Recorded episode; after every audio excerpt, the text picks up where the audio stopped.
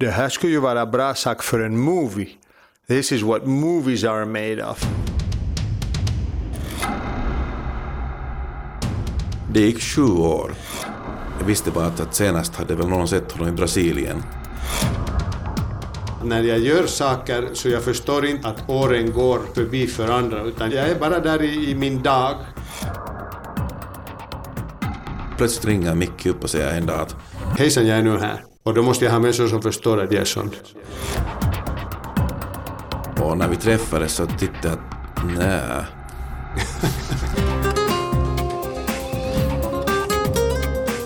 Jag älskar att jag kan stå, stå där framför Stockman eh, som en indian och, och Christian kommer och tar mig emot. Han såg ut som en Jesus. Att det där, han, han liksom smalt in på något underbart sätt i, i, i den här helheten. Det här är en berättelse om vänskap, goda gärningar, kulturkrockar och kampen för att bevara det tysta träsnidandet i Jorva.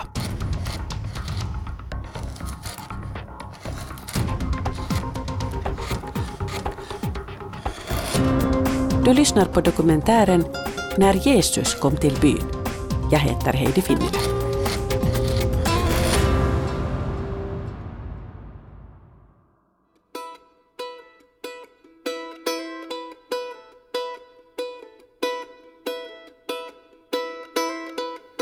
För tre år sedan gjorde jag dokumentärfilmen Kärlekens åker där Mikki Paajanen kämpade för att rädda det tysta snidandet som utvecklats i den lilla sydösterbottniska kommunen Jurva. Den här tekniken och verktygen har uttryckligen utvecklats för våra finska mjuka trädarter. Jurva är känt för möbler i bondrokoko och fantastiska snidade konstverk men efter att Jurva slogs samman med Kurikka har det blivit allt svårare att hålla den gamla traditionen levande. Min film börjar i den högtidliga kyrkan där väggarna är vita och det är högt i tak. Altaret och predikstolen glittrar i guld. I ett hörn snett mittemot altaret står Mikki Pajanens färgsprakande dopträd med bybornas handavtryck i regnbågens alla färger och häftiga mytologiska symboler. I takbalkarna står sedelärande förmaningar i gotisk skrift. Men Micke har en helt egen tolkning av texten Herran pelko on visauden alku, som på svenska ungefär betyder att frukta Herren är början till kunskap. Den där trodde jag att det stod där att, att det är herran Pelto som är visauden alku.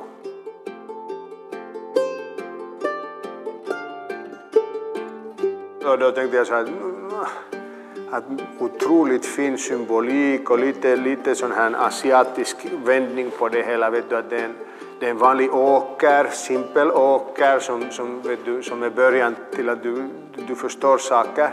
Och jag tyckte att det var mycket vackert. Filmen handlar om hur Jurva slagits ihop med Kurikka och hur Mikki förlorat sitt jobb som lärare i Hantverksskolan, den enda platsen i hela världen där man kunde studera det tysta snidandet. När jag gjorde filmen hade skolan stängt och undervisningen hade flyttat till Seinäjoki. Efter en tid av arbetslöshet och psykisk kollaps hade Mikki nu fått jobb som diversearbetare inom kultur.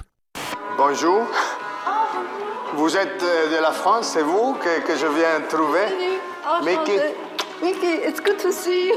Nice, nice to see you too. Un plaisir, grand plaisir. Uh, Je suis un peu en retard, un peu en retard. Oui. Euh, oh, ça va. mais c'est parce que j'aime bien de faire un entrée. No, no, no, no. Jag har fått första jobbet i mitt liv där, där de vill att Mikki ska vara Mikki. Jag är Kurikan kulttuuritekijä. Jag umgås mycket väl med, med, med, med människorna här. Jag umgås väl med turister. Det kan komma kändisar, så jag har inga problem med kändisar. Jag är bra på alla tillfällen var det finns människor för på något sätt så har jag den, den, den talent att, att jag kan umgås med människor. Vilket är egentligen lustigt, för, för, för jag anser mig blyg. Jag, jag, jag, jag vet att in, innanför mig finns en liten blyg Micke som, som, som, som skulle helst inte vilja göra alla de, de här sakerna. Så jag har ibland, ibland funderat, tänkt det så här, min, min mamma hon skulle ha velat vara skådespelerska, men hon fick inte bli det. För på den tiden var det bara horor som gör sånt. Så jag är på sätt och vis nutidens hora. Att, att, liksom, att, att det är som en teater. Det är som en teater jag gör att, att, att jag har bara lärt mig göra en teater som är, som är mycket liksom, jag har på en mask men det är ändå jag.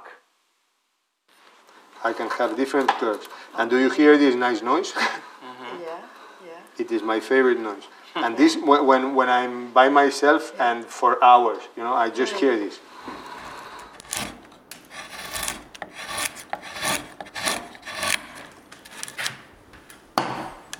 Mickis jobb gick ut på att ta emot utländska gäster, aktivera långtidsarbetslösa och att samarbeta med olika aktörer. Men kort efter att Kärlekens åker hade haft högtidlig premiär med blomsterhyllningar och inbjudna gäster i Kulturhuset Sella förlorade Micki både sitt jobb och sin ateljé.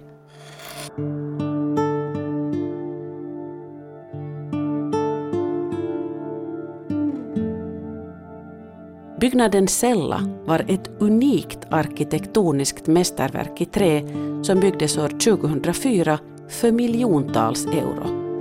Det var ännu på den tiden då Hantverksskolan i Jurva var verksam. Men efter kommunsammanslagningen blev Sella Kurikkas egendom och staden valde att sälja den på auktion.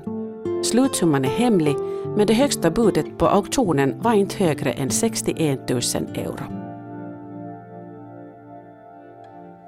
När Sella såldes förlorade Micke både sin verkstad och utställningsutrymmen för sina största verk. Och när jag för ett år sedan besökte Micke arbetade han i en liten vrå av sitt garage bakom ett plastskynke och aktade sig noggrant för att inte göra skråmor på sin sambos bil. Det känns sådär som att man måste, man måste använda alla möjliga Eh, sådana här positiva tankar för att komma fram till att det, där, att det här är ju ändå ganska bra för jag får jobba och jag får måla varje dag. Så, så det där, jag säger till mig själv, till exempel kan jag säga att hej, det här skulle ju vara bra sak för en movie. This is what movies are made of. The artist in the garage and he's still painting. Eh, eller sen kan jag tänka mig att någonting sånt som att det där att, ja, att det via motgångar eh, så det där eh, byggs karaktär. Och då tänker jag mig att när jag en, gång, en dag kommer ut härifrån så det där kommer jag att vara tio gånger starkare och desto värdigare. Och med sådana bluffningar så det där får man det att gå. Lustigt är det ju när man börjar att måla, att till exempel det är inte alltid färgen vill, vill, vill stanna på, på duken för den är, den är så kall att den inte tar emot färg. Eller sen har jag ju här lite problem med till exempel att när vattnet blir smutsigt så är det inte lätt att byta det. Så det där, då måste jag använda smutsigt vatten och det blir smutsiga målningar. Eller sen kan det hända, som det hände mig. En, en morgon, att jag, att jag tänkte att, det där, att, att, att nu, nu, nu borde jag på vässan, men det där hemma sover alla, för jag brukar ju måla från 58 på morgonen, så det där alla sover hemma, att kanske jag går och gör det där i någon buske. Och, det där, och så gick jag tippitå ut och gjorde det på min buske och det var vinter och allt frös och det blev, det blev ju gula spår på var jag gjorde allt. Eh, och jag tänkte att oj, oj, vad kommer grannarna att säga om det här? Och så tänkte jag att det där fort in i min ateljé och, det där, och, och, dörren hade gått fast och jag hade ju inte alls tänkt på att, jag, att nycklarna är ju inne i ateljén så jag blev där stående och tänkte att it's not easy to be the artist in the garage.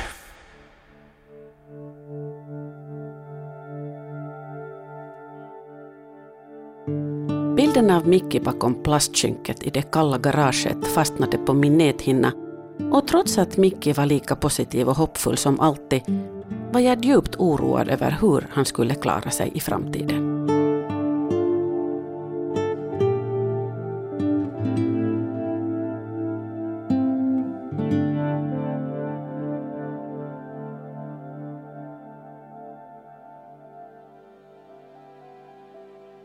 Ett halvt år senare skickade Micki ett otroligt meddelande med många hjärtan och mycket hopp.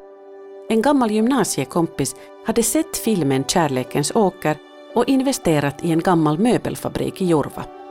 Det här gjorde han för Micki. En handling så god att den låter för god för att vara sann. För att förstå Christian Kock och hans vänskap med Micki måste vi gå ungefär 40 år bakåt i tiden till Mattlidens gymnasium.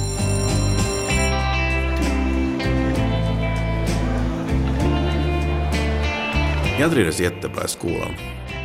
Människor har ju sina olika, olika tankar om skolan sån här, men alltså jag trivdes jättebra. Jag läste aldrig någonting. Jag, hur ska man säga det, så, så på något sätt så, det var hemskt lätt för mig. Skolan var så lätt. Vissa ämnen så måste man lite liksom satsa på, men att det där... Jag, jag, för mig var liksom det viktigaste, det var rasterna. Jag satt med flickorna och pratade. Jag var lite sådär äldre. Flickorna tyckte att jag var OK, att de andra var lite, ah. lite för unga. På något sätt, jag vet inte varifrån det kommer. Men, men så, skolan var för det liksom den bästa tiden. Att vi hade jätteroligt. Micke kom till gymnasiet och han var sån en udda fågel. Och jag tycker om udda fåglar. Att det där, han, han liksom smalt in på något, på något underbart sätt i, i, i den här helheten det var kanske lite sådär att, att Micki var kanske den gemensamma faktorn, den faktorn för den här gruppen. Vi, no, som man nu gör på gymnasietiden så vi hade våra roliga stunder och gjorde allt möjligt dumt. Men hade jätteroligt. Min gymnasietid var inte lätt för vi hade just flyttat från Spanien och jag kommer ihåg att mitt första år i gymnasiet tyckte jag att var helt straight from hell. Eh, det är när man, när man är 16-17 och man har just bildat sig. Jag hade min supergrupp i Spanien och, och, och, så kom jag till Finland så det där, jag tyckte att allt var för lustigt för mig och jag kände mig mycket ensam i början. Det var alldeles surrealistiskt att flickor talar om hockey.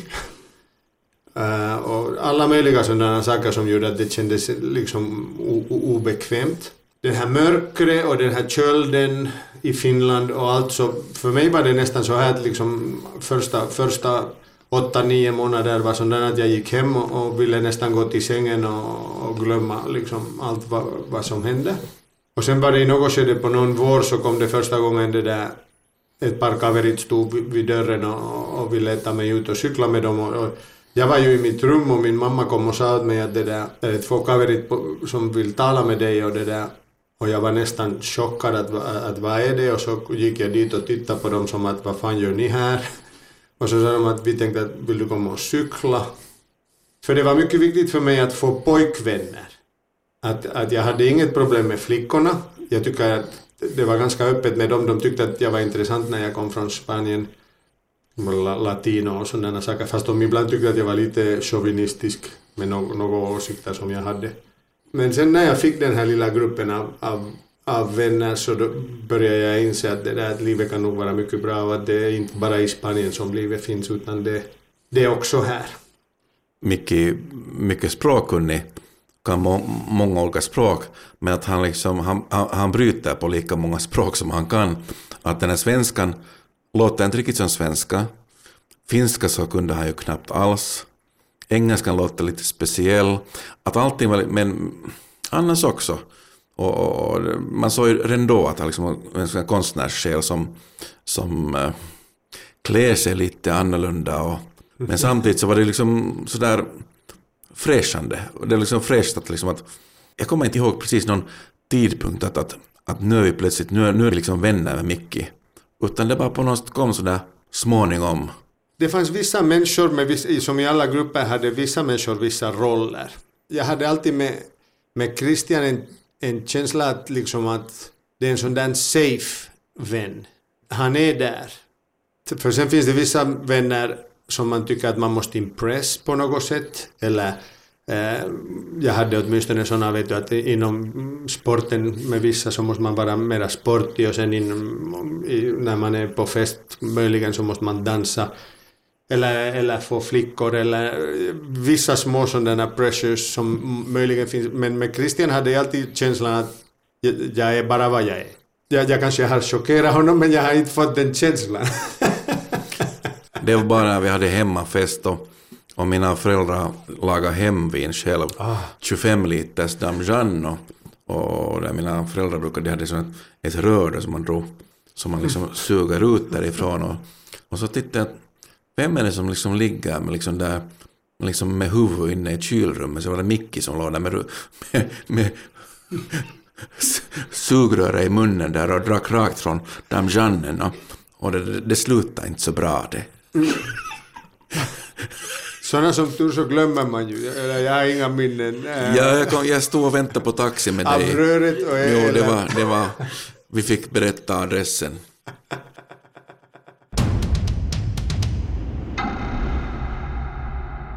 Efter gymnasiet gick Christian till Hanken och Micke försvann ut i stora världen för att studera konst.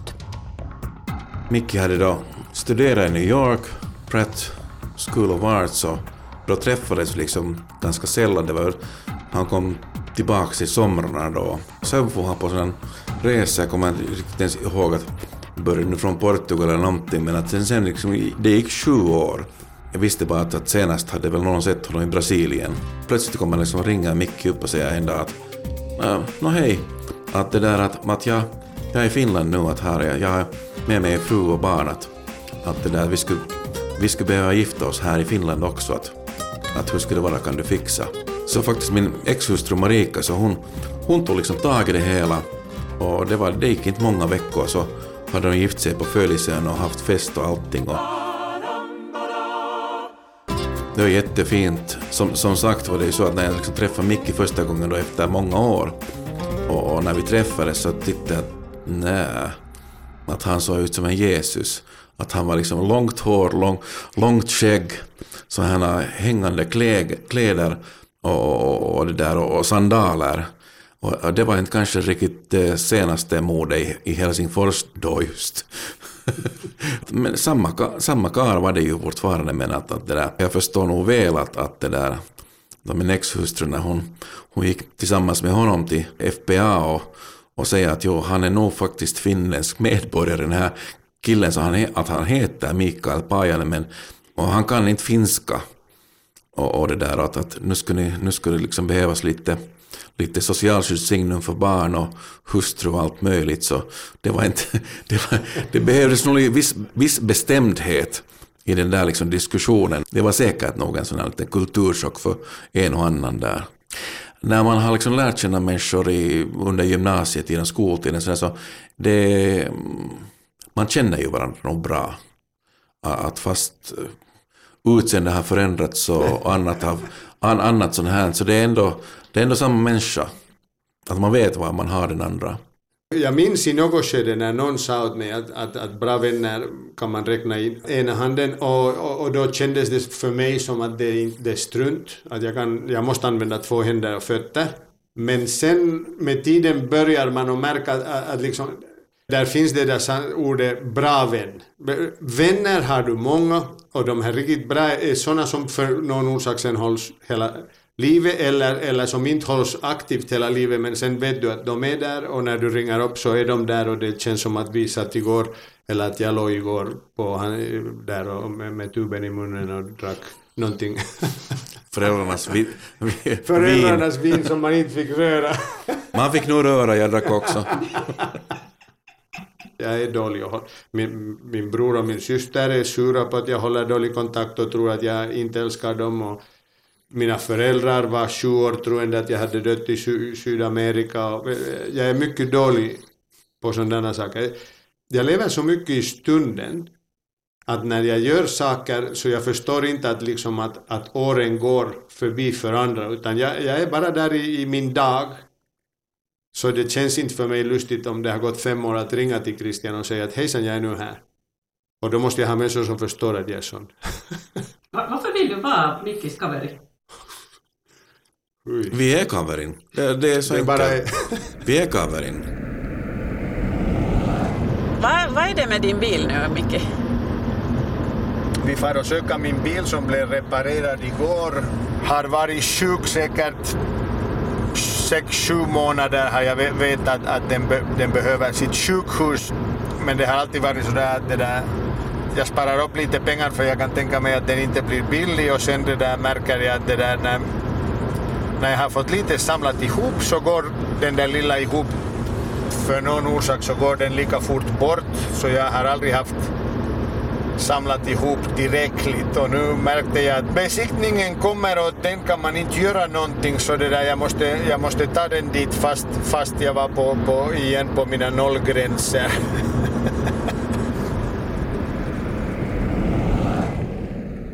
Christian har jobbat hela sitt liv inom finansbranschen utan erfarenhet av vare sig konst eller hantverk. Men nu har det skett en förändring. Och vad Mickis motgångar beträffar kunde Christians intresse för konsten i Jurva inte ha vaknat i en lämpligare stund.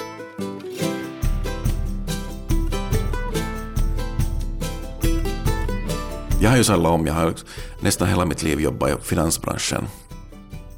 Och det där, jag sadlade om för några år sedan och det där och nu sköter en, en, en församlingsekonomi och, och det där är lite sån här allt i allo liksom att, att när det är så tunn, tunn organisation så man gör allt möjligt. Mina, mina bekanta från finansbranschen så när jag berättade om det här Jurva så, så de tittade på mig som om jag skulle vara galen. Mm. De var sådär, liksom, vad är liksom payback-tiden? Är du helt galen? Liksom, att inte får du pengarna tillbaka och allt det här. Men jag, jag tänkte bara att, att de förstår inte det här. Och sen andra människor som, som jag känner bra och, och det där som, som jag uppskattar så tycker jag det här är fantastiskt. Du gör någonting sånt där som har liksom en inverkan. Jag har aldrig, aldrig ägt en, en gammal möbelfabrik och jag har aldrig haft ett galleri eller någonting sånt.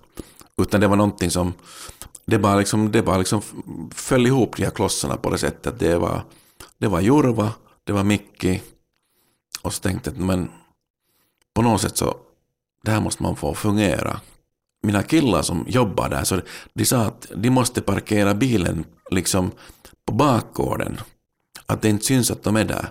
För det var hela tiden någon som kom och knackade på och frågade vad håller ni på med, att det här är spännande. Inte hade jag tänkt mig att det skulle vara någonting sånt.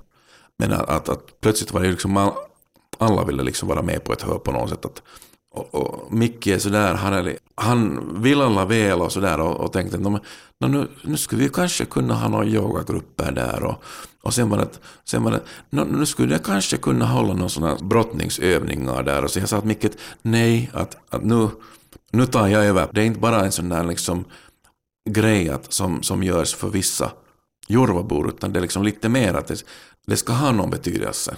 Varenda en som har jobbat helt fysiskt jobba där inne i huset, timmermän och andra, så de har alla de facto jobbat någon gång på den här fabriken. En har varit som ung, ung, ung kille där och först jobbat där lite och sen börjat med träsnideri och sen blivit snickare. En annan har varit, varit vaktmästare där och, och, och, och skött om saker och ting och, och, och de är alla hemskt stolta över det hela och de är så glada. Man säger att nu, nu borde vi göra si och så nästa morgon så står de vid dörren, när de står klockan sju och knackar på att, att nu vill jag komma in och börja laga. Okej, okay. det har överraskat mig, den här entusiasmen. Micke brukar ju tala om Jurvaspiriten, att den här stämningen här i Jurva är sån att, att när man en gång har kommit hit så vill man återvända för det är något särskilt. Känner du på samma sätt? Jag måste säga att jag har liksom mött på två olika sorters jorvaspirit. En är sån där att lite så här österbottniskt att vi, vi är liksom företagsamma och otroliga företagare här i Jurva. Jag har haft hjälp av de här människorna som, som vill och kan och gör. Men sen finns det den andra Jurvan som är lite sådär att man har gett upp. Här händer ju ingenting, alla har flyttat bort och, och det finns ju ingenting kvar här något mer. Att va, det är lite så att eh, sista, sista ut släcka lamporna. Jurva kanske känt för det att, att det, det handlar om bondrokoko och sånt här, möbler och sånt, men att, att, att det här nu, det här är liksom Jurva 2.0. Att det här är det som händer nu för, nu för tiden. Det är uppenbart att Christian tar sitt engagemang i Jurva på allvar. Han vill rädda det tysta träsnidandet och han vill lämna Arthaus Jurva i arv till kommande generationer. Men att en affärsman från huvudstadsregionen utan någon som helst bakgrund inom konst vill göra en gammal möbelfabrik i Jurva till ett konstcentrum, det har jag fortfarande lite svårt att förstå. Varför vill Christian Kock ha ett konstcentrum i Jurva? Jag sitter och tittar på en sajt där de har fastigheter till auktion. Jag tänkte, Jurva, vänta nu, Micki bor i Orva. Att ah, det här är intressant. Och så det blev liksom, blev hänga för att det var liksom den där, den där auktionen var, det var ganska långt i framtiden. Att det, var, det var säkert en månad framåt. Och så hittade jag faktiskt, jag hittade de här programmen som fanns, Rackaren Pelto-programmet. Kikade, no, fasen också, att han är liksom, han är aktiv på riktigt, att han har gjort en hel del saker. Att, att det här är liksom, no, det är någonting bra. Så mognade bara hos mig liksom att, att varför inte? Jag har ju aldrig köpt en, eller ägt en liksom gammal möbel, möbelfabrik eller haft dessutom något, något konstgalleri. Att det här är ju nu min grej det här. Och, och så ringde jag upp på honom faktiskt och Jag frågade vad håller du på med? Så han, jag ligger här i sängen och funderar vad jag ska göra med mitt liv. Han visste precis vilken fastighet det handlade om. Och det där att, att den är till salu, att, att hur skulle det vara om jag skulle köpa den och, och då var han nu lite fundersam att vad, att ska jag bli någon hans manager eller någonting. Så nej, nej, att jag, jag blir den liksom elaka, elaka landlordet. Att, att du hamnar och bjuder mig på middag sen när jag kommer. Så körde vi med det. Det här är någonting som vi vill göra. Bakgrunden liksom ligger ganska mycket nu i det att min släkt kommer från Österbotten och, och det där, både vid min farfars begravning och min pappas begravning så hörde jag mycket saker om dem som jag aldrig hört tidigare och insåg att liksom din pappa hade hjälpt en massa människor. Han gjorde aldrig någon sak av det. Han bara hjälpte. Och människor kommer att säga att, att jo, alltså jag skulle aldrig klara mig. Att din pappa gjorde så mycket för mig. Att han, han fixade människors pensioner. Han, han fixade dem till läkare. Han, han gjorde allt möjligt. Och, men han, var inte, han var inte själv någon veteran, men han liksom blev ordförande och Grankulla veteraner. För han sa bara att, att de behöver hjälp. De är så gamla att, att att han, någon måste hjälpa dem. Så då började han fixa liksom sådana insamlingar för veteraner och höll reda på det och var aktiv i diabetesförbundet liksom och fixade allt möjligt. Så han bara gjorde det. Han gjorde ingen väsen av det. Sen när jag liksom på, just på begravningen så hör, hör människor liksom fråga att vad gör du här? Men människor kommer helt, helt liksom frivilligt fram och berättar att, att vad min pappa har gjort. Så att, ja, just så att och, och, då blev det liksom en sån här tanke för mig att, att jag vill liksom vill ge någonting tillbaka. Då hade jag hört av Micke hur liksom här i Jorva så dör, dör bort över hundra år har man hållit skola upp liksom snideri och, och det har hållit på i flera hundra år har man hållit med, med snidande och sånt Och så är det vips så är det borta. Någon har bestämt att vi flyttar bort det eller stryker det liksom från schemat. Det finns inte mera. En ort som, som har knappt 5000 människor och har tio år tidigare haft typ 400-500 människor som studerar där. Och så plötsligt finns det ingen. Att det, liksom det bara dör bort. Och det finns så många exempel på sånt där som jag tycker är, det är så svårt att förstå att det kan vara så. Och jag tänkte, men jag, jag använder liksom mitt, mitt arv från min pappa till det här. Två dagar före så hade jag varit stekande knackkorvar åt min dotter och de hade ringt åt mig och sagt att du måste ha allt ut från den här ateljén för det där vi vill inte mera ha dig här och det är jättestora verk och det är massor med saker. Och två månader före hade jag hört att jag blev utan arbete i, i, i Kurika stad. Så det kändes nog som att, liksom att det kommer nu, att nu testar någon att, att vad, vad allt kan Micke klara. När allt det här hände så hade jag, ta, hade jag talat med Suvi, min flickvän, och min Kenrali. Och hon hade sagt att du, du, ta det lugnt bara att du är, du är, du är här i, i området du kände sådär att du, du, du går och söker åt dig ett ställe.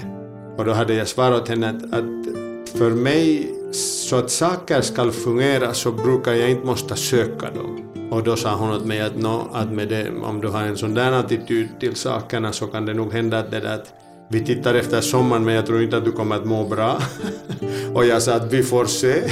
Let's see what, what, what happens när två dagar hade gått och jag låg i sängen så jag, självklart funderade jag ju hela tiden att vad skulle kunna vara möjligheterna som kommer. Och jag höll just på att fundera på möjligheterna som kommer när Christian ringde och, då, och, och, och, och säger att hejsan, att, att hur står det till, vad är det du gör? Så sa jag att, nu, att här är inte situationen lätt och att jag funderar på framtiden och då gav han mig den, den där otroliga nyheten. Så min första tanke var den att nu är det ju ganska otroligt att, det där, att vi har den här eh, silent carving i Finland, tysta snidande, och, och jag har hållit på i 15-20 år och försökt ropa åt alla att ni kan inte låta det här dö. och, och, och, det där, och ingen bryr sig om, så, och först kommer det från Helsingfors kom, kom, kom du Heidi och, och, och lagade ett program om det där om, om den här rackaudenpelto och det här snidande. Och det hade inte ens räckt för, för liksom, egentligen all feedback som jag fick från dokumentären var att jag är en mycket kufisk, intressant karaktär men ingen talade om snidande. Så jag var mycket glad med vad dokumentären gjorde för mig som person men liksom jag var lite dyster på att, det där, att ingen har reagerat på det här snidande som jag vill rädda. Så det där, jag tänkte att, att nu är det sen lustigt att det måste vara en annan finlandssvensk och dessutom vad som i mitt huvud var liksom en ekonom liksom någon människa som inte, inte har någonting att göra med konst. Jag, jag, jag, skulle inte ha tänkt mig att, att liksom från det hållet någon skulle visa något intresse för, för det här. Uh, så jag tänkte att wow, otroligt hur sakerna ordnar sig. Sen när Christian kom och hälsade på här och vi tittade och, och grubblade och funderade, då hade jag redan blivit varnad av många att så här fina saker händer inte, så, så det där, ta inte ens emot det. Säg bara att nej tack, att, att, att det, där, det, här, det här är en djup grop. Men vi talade om Christian om, om, om vad vi kan göra, våra möjligheter med det här, att vad, vad vi skulle kunna göra. Och det, det, det är ju ganska kuffiskt att man står och tittar på en på en byggnad som ser ut som att den skulle kunna falla ner med första stormen som kommer och den så inte ut som ett kulturcenter eller ett konstgalleri och det där och jag tänker att så lustigt att, för jag ser ju den som vad som det ska bli men jag tänkte så fantastiskt att här står jag och talar med Christian och han också verkade ivrig, vet du att äh, möjligen han ser någonting här på det här.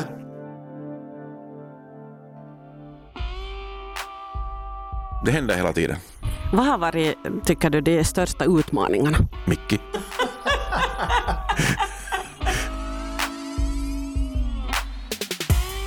Hur tycker du att, att det fungerar att samarbeta med en businessman? Det är krångligt. Jag vet inte så mycket att är det att våra bakgrunder, liksom att, att, det, att det är den här businessmannen med konstnären. Jag, jag skulle säga att det är lite som i äktenskap. Jag tror att vi är på samma spår men jag förstår inte att mina spår är så vilda att jag har farit några kilometer åt fel håll möjligen. jag har bilderna i mitt huvud jätt, jätteklara om, om vad det är jag strävar efter. Och, och, och då vad som händer är inte ens, inte ens det att, att, att, att, liksom att jag skulle alltid vara fel. Utan bara det att, jag, att jag, jag har dem så klara i mitt huvud att jag har kanske inte talat om dem tillräckligt med Christian. Och när jag först kastar på honom mina idéer eller när han kommer hit till Jurva och ser vad som har hänt får han först en chock. Det går upp och ner som en relation, ett äktenskap och, och, och vi, vi, vi jobbar här.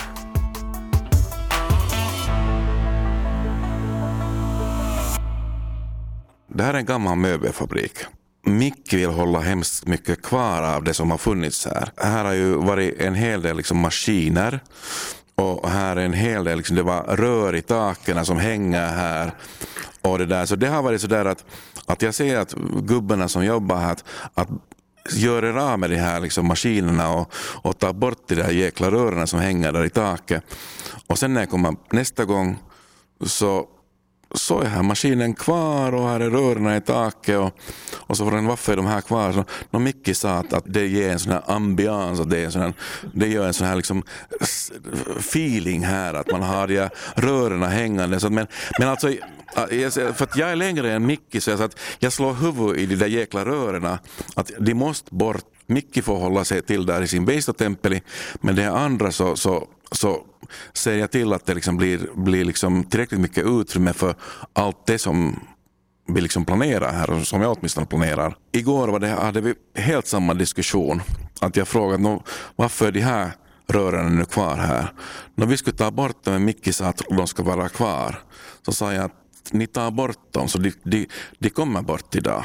eller imorgon. Men att, att det, där, det är så roligt när de här herrarna som jobbar här, så de, de är så sig och säger att men Micke sa att vi får inte ta bort de där örena, Och säger att nej nu, nu, nu jäklar anamma, nu tar ni bort de där örena bara. Att, att vi, vi måste komma åt taket, vi ska, vi ska sätta in sådana här balkar här, vi ska, vi ska kunna hänga upp saker och ting. Att det behövs. Jag menar Micke har valt färgerna här helt fritt. Gubbarna har funderat vad är det här för färg och jag, jag har också mellanåt funderat vad är det för färg. Men, men han har fått välja. Det är fine. Micke, blir du ledsen på Kimba? Mm, Jo. jag tänkte säga så här att, att, att det där Först blir man ju alltid ledsen eftersom det händer med sådana här intervall, liksom att, att vi talar ett veckoslut med, med, med Christian men sen far han bort Eh, och jag blir här att göra. Och det är ganska mycket man ska göra. Och på många olika håll måste man ta sådana beslut som man måste ta vet du, ganska fort för de här som jobbar här säger att no, vilka färger sätter vi, vad gör vi och sådär. Så det är inte så, det är inte sådär att jag har en masterplan. Jag, jag måste gå lite som om jag skulle göra ett konstverk, att det här skulle vara en bra idé. Och sådär. När Christian meddelar att han ska komma så jag, jag är ju jättestolt på vad jag har producerat för jag, försöker, jag har varit ganska glad egentligen med, med, med resultaten som vi har nått. Så nu, nu blir man ju jättesårad sen om, om det där, om man märker att det, att det slog helt out of target. Jag tror att jag har aldrig haft så, så mycket situationer där jag skulle ha misstolkat så mycket vad det är man ska göra. Eller så där, vanligen när jag presenterar mina arbeten och, och mina, eh, vad jag har nu hållit på med så det, det har alltid varit lyckat. Eh, så, så det är chockerande för mig alltid om det kommer plötsligt att, att, det, att det helt har, har gått fel. Och självklart sårar det. Men, men, men, men jag skulle tro att jag har kunnat komma över de sakerna efter att jag gör lite andas och får gå omkring och fundera. Åtminstone eh, har jag försökt sen fortsätta med samma iver och samma, samma våld som jag gör mina saker och tänka att okej, att sen, sen kommer nästa bomb i något skede. Och vi, vi får se vad som händer. Vänta bara. Nej, men det är ju, det är ju klart att, liksom, att vi, vi har ju aldrig gjort någonting sånt här tillsammans Micke. Vi, vi är kompisar från gymnasiet. Vi har liksom varit och vet du, haft det roligt och gjort saker och ting. Och, och, och det är klart att man, man tänker på olika sätt här. Och, och, och det, det, på sätt och vis det utvecklas hela tiden vad man tänker. Och vi går åt rätt håll. Det är inte alltid lätt, jag förstår Micke att liksom han har sin konstnärliga sida av, av, av det. Liksom, har en, en, en vision.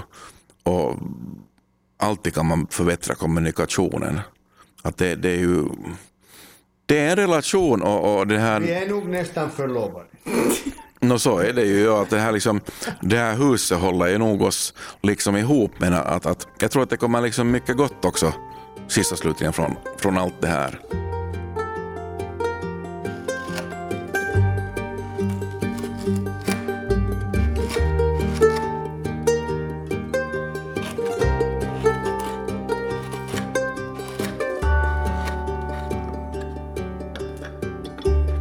Idag?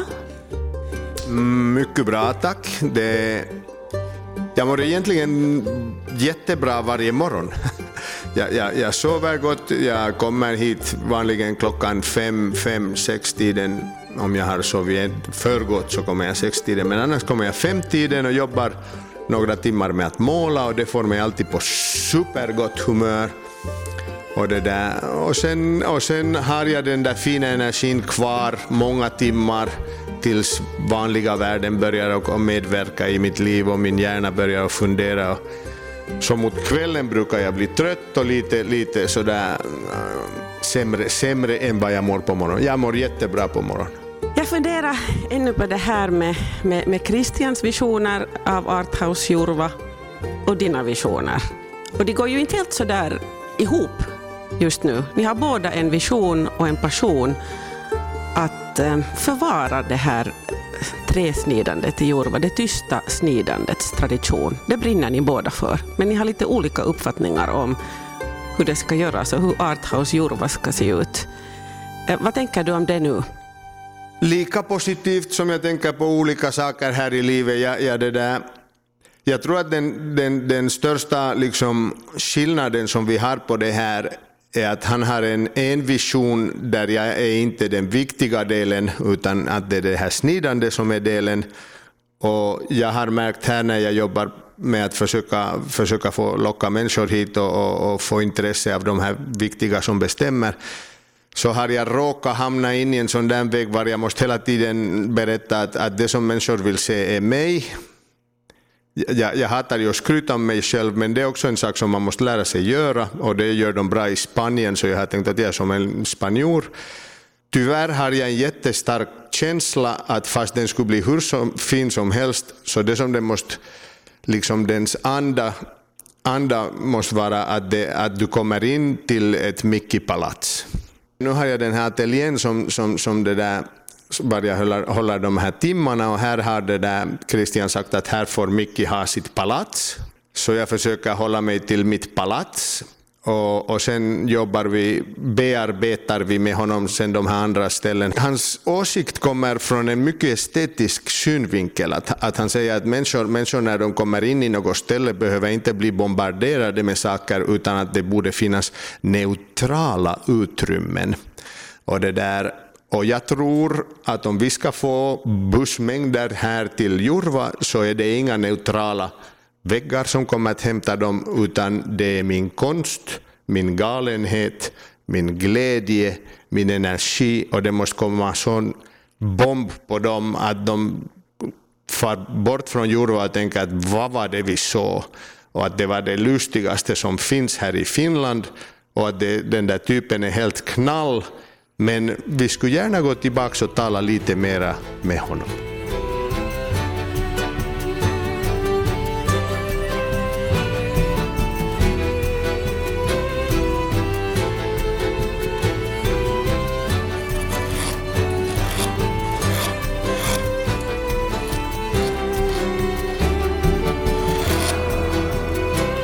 Du har lyssnat på dokumentären När Jesus kom till byn. Jag heter Heidi Finnila, ljuddesigner Mikael Grönros, producent Staffan von Martens, dramaturg Are Nikkinen.